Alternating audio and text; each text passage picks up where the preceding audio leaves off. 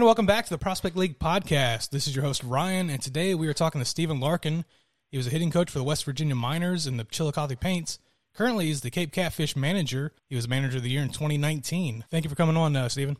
Oh, yeah. Thanks for having me, man. I, I appreciate it. I think this is our first time that we've uh, interviewed a manager um, other than Parker Lynn of the Johnstown Mill Rats last time.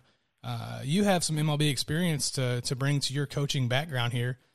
First off, how did you transition from being a player into a coach and then a manager? Um, no, it's not very difficult. You know, after a while, once you get out there and um, you're kind of looking forward to the end of the game more than the game itself, and then some of these young pups come out there and they're hitting balls into the parking lot during batting practice. And uh, once you see that happening and say, "Oh man, I can't do that anymore," then then you know it's about time to start coaching. Uh, what's your favorite part of being a manager or a coach?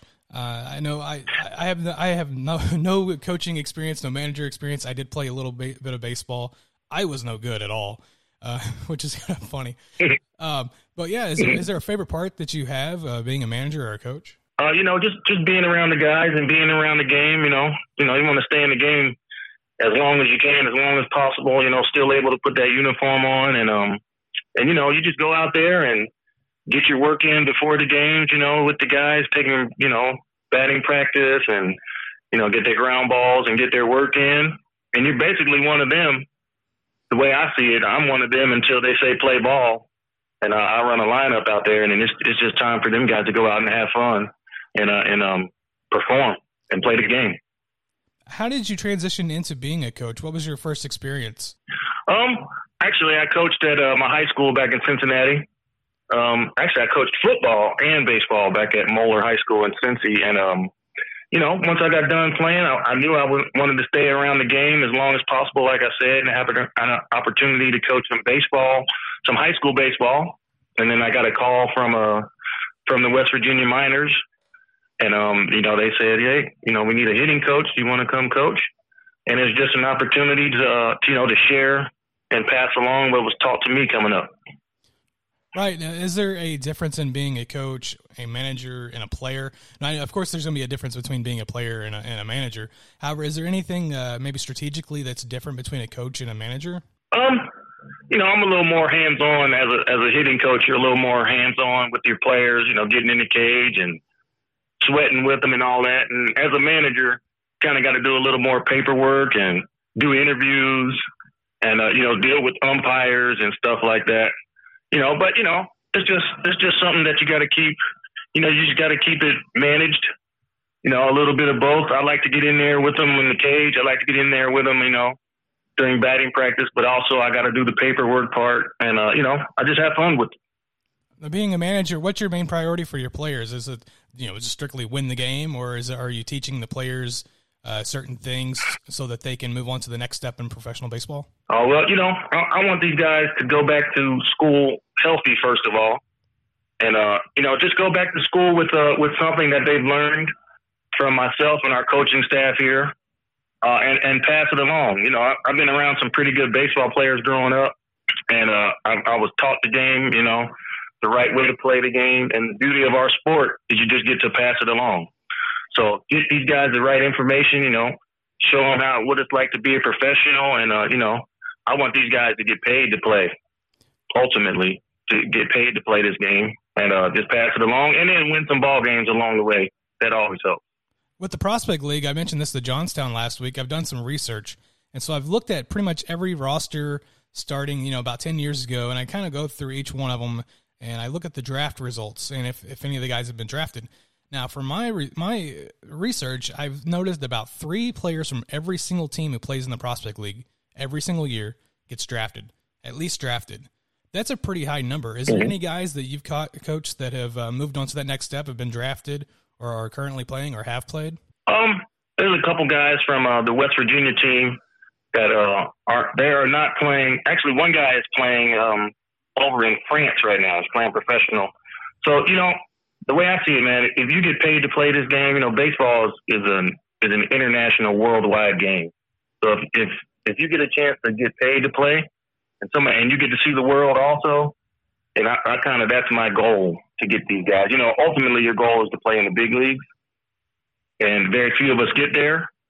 But you know, guys have the talent and they get an opportunity to get there. I, I'm hoping to be, you know, a part of that and to help these guys get to their ultimate goal.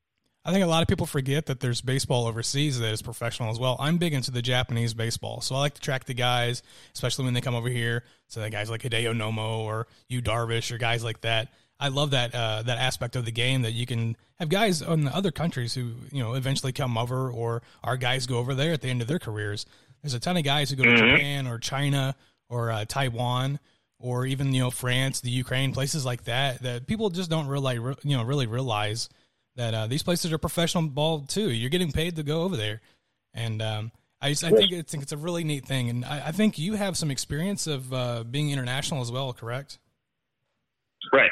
Yep. I played in uh, I played over in Italy a couple summers, and I've worked for uh, with MLB International, working um, baseball camps, Major League Baseball International. You know, been to Germany, been to Brazil, been to uh, like I said, Italy, and like I said, man, it, it's a it's a worldwide game. It's the same game wherever you go, and you know people get these opportunities, and I just want them to take advantage of every opportunity they can to put on the uniform. Is there any uh, any uh, uh, not say hardships, but was there was there anything to get used to being overseas? Do you have a translator with you? Uh, you know, things like that. Uh, you know, it kind of depends on where you go. The language is is is definitely a uh, something that you got to work work out wherever you're going. And you know, you'll have interpreters there, and you know, different different kind of money and different you know different foods and different people and different cultures. And you know, it's, it's just a chance to go see the world, and especially if they're going to pay you to do it. Right. You know, that, that's a great opportunity to take advantage of. Yeah, for sure. Right. I'm a, a cultural anthropologist, so I always love uh, you know that aspect of baseball where you can have guys from other countries coming in. You can have guys on several different countries coming in. I think Cape, we have a guy that's uh, from the Bahamas uh, in uh, Ellison Hanna, right? Yep, Ellison Hanna. He's from the Bahamas. Uh, goes to Indiana State. I actually worked a Major League uh, Baseball camp years ago, and Ellison was in it when he was 16 years old. So I've known Ellison a long time. Wow, that's that's so he should. Uh, yeah, that's awesome. So he he should be rolling into Cape here in the next couple of days. Matter of fact, so. Right. We had a lot of players that were still in that college uh, World Series tournament. I believe the um, the teams get cut down from 64 to 16. Uh, so that should bring a lot of guys back to our prospect league teams. If you notice with the uh, the scoring here lately, it's been all over the place because we have a lot of temp players that are playing. I don't know if a lot of people who are listening that realize that. So we should start to get back to normal uh, scores and normal teams. Is there a, is there a uh, was it kind of hard getting used to the temp players, or is that just part of it? You know. You know, it's, it's part of it, and it, you know, it was an adjustment. You know, we had some younger guys out here, and um, you know, we kind of they they, they kind of had their uh, had to take their lumps a little bit. You know, some some young guys that were just graduating high school, and they're pitching against guys that are in college, and uh, you know, it was it was youngsters kind of pitching against grown ups a little bit. But you know, they got to they got to see the game. It's a different speed a little bit as guys get older and uh, you know they just learned from it. You know, they came and helped us out. Uh, had a great opportunity to come out and and show what they've got and, and keep in touch with us, and definitely uh, moving forward towards the future will be uh, better for the prospect league. That's a, that'd be an amazing experience for these young guys to get to be able to do that in the first place. Not even being in college yet, most of them, you know, right out of high school. Um, now, now, with the prospect league, a lot of people don't realize that pretty much every year we have turnover, especially with the you know since it's a college league. Uh, a lot of your teams are not going to be the same as they were last year. Say, for example, Cape. I think uh, two of the guys, uh, Ellison Hanna and Andrew Stone, are two top players. Uh, they're coming back, right. which is kind of kind of a good thing for Cape because a lot of teams you don't have that. Is that uh, do you do you look at each year as like a fresh new year, or or instead of building on top of year after year, kind of like any other um, league? Is it kind of difficult to do that, well, or is it uh, just you know you just do it?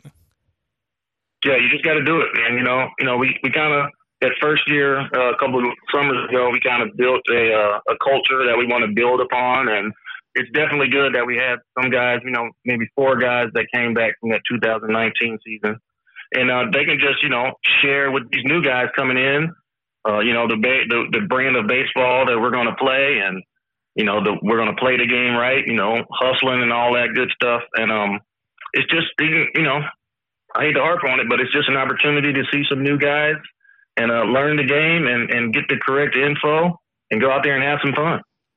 Now I know since 2019 we've had the the, the whole COVID uh, fiasco. Uh, how is oh, how yeah. is it? No, you're fine. How has that made it? Uh, is it? I mean, it's obviously it's different than what it was in 2019. Uh, how is Cape handling that situation? Uh, you know, are you having to do certain things that you weren't doing in 2019? Uh, you know, when it comes to coaching and managing, or are you just? Uh, you go ahead. No, it's not really different. You know, we're going to definitely uh, whatever we got to do to keep the players safe first and foremost, and uh, you know, follow whatever protocols we need to follow going to these different stadiums and different states, but keeping the players safe, and then uh, then give them a chance to get out and compete definitely. But you know, it hasn't really been that much different. We really haven't had to change things. You know, we're just going about it the way we do, just as professionals every day. Uh, stay safe, get out there and play hard, and get after it.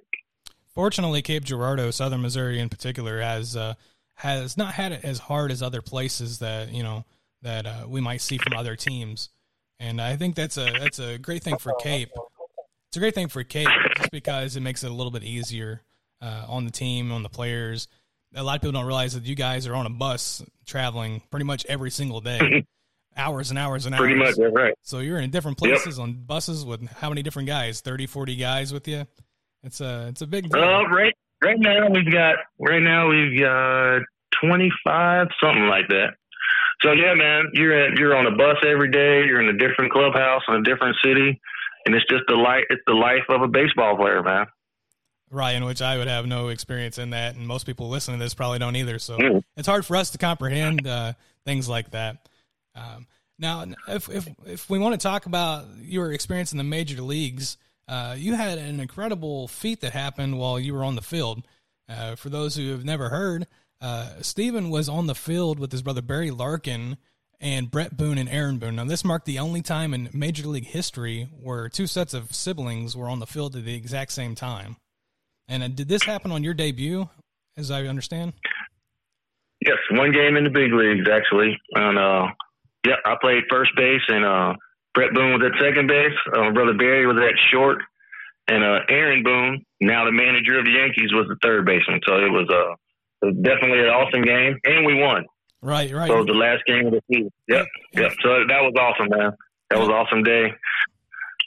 And if those would like to look at it on YouTube, your your hit in the major leagues is there on MLB.com's uh, YouTube as a blooper right over first yeah, base. I did. One for three. Yeah, blooper yep. right over first base and uh, perfect hit, and a, you know I don't think it could have gone any better for a debut. That's right. I got that ball. It's at it's at my mom's house right now. My mama got that ball, so uh, that was just that was the best feeling right there to look up and see my folks, uh, you know, smiling and and it was a lot of fun. Was it there in Cincinnati? Yes, it was in Cincy. So it was a hometown game, basically. For, for you, because you yep. guys are from uh, Ohio, correct? Yes, we're from Cincinnati, born and raised. So what what an amazing thing. Uh, you know, again, I don't think you could have got a better uh, debut. You're getting a hit. You're in your hometown. You got your family there. That's an amazing thing.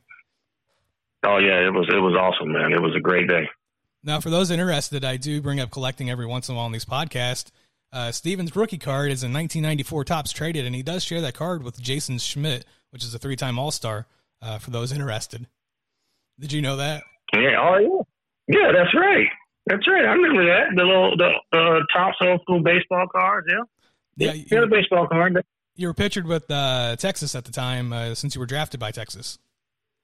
Yes, drafted by the Rangers. Um, I got dra- drafted by the Rangers in '94. I got traded to the Reds traded to the Orioles, traded back to the Reds. Uh, played a little independent ball, so I, have been around. I've been around baseball a little bit. Right. What makes what makes you a great manager, just because you do have the experience to teach these kids, not necessarily kids, but teach the guys what to expect for that next step. And uh, you know, not every team can say that, to be honest. Yeah, you know, I just tell the I, I told them on on day one, you guys are professional baseball players this summer. So, you know, just come out and handle your business as professionals. And, you know, if, if you plan on getting paid for, for this, this is what you're going to do day in and day out, every day.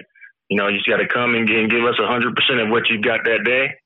And the beauty of the of our sport is you get to do it again tomorrow. Now we went over this uh, that you're the manager for Cape Catfish, and we're coming off that 2019. Uh, uh, they lost in the championships. However, uh, they were the uh, division champions, I believe, right? Right, right. Won our division and uh, played against Chillicothe, and we're one game away. Right. And now uh, we're looking we're looking to expand that on the 2021 season to, to take over the entire championships. Correct? Hey, I'm telling you, man, we're going to come out to compete every day, and uh, coming. You know, it was a great season. I was so proud of the players.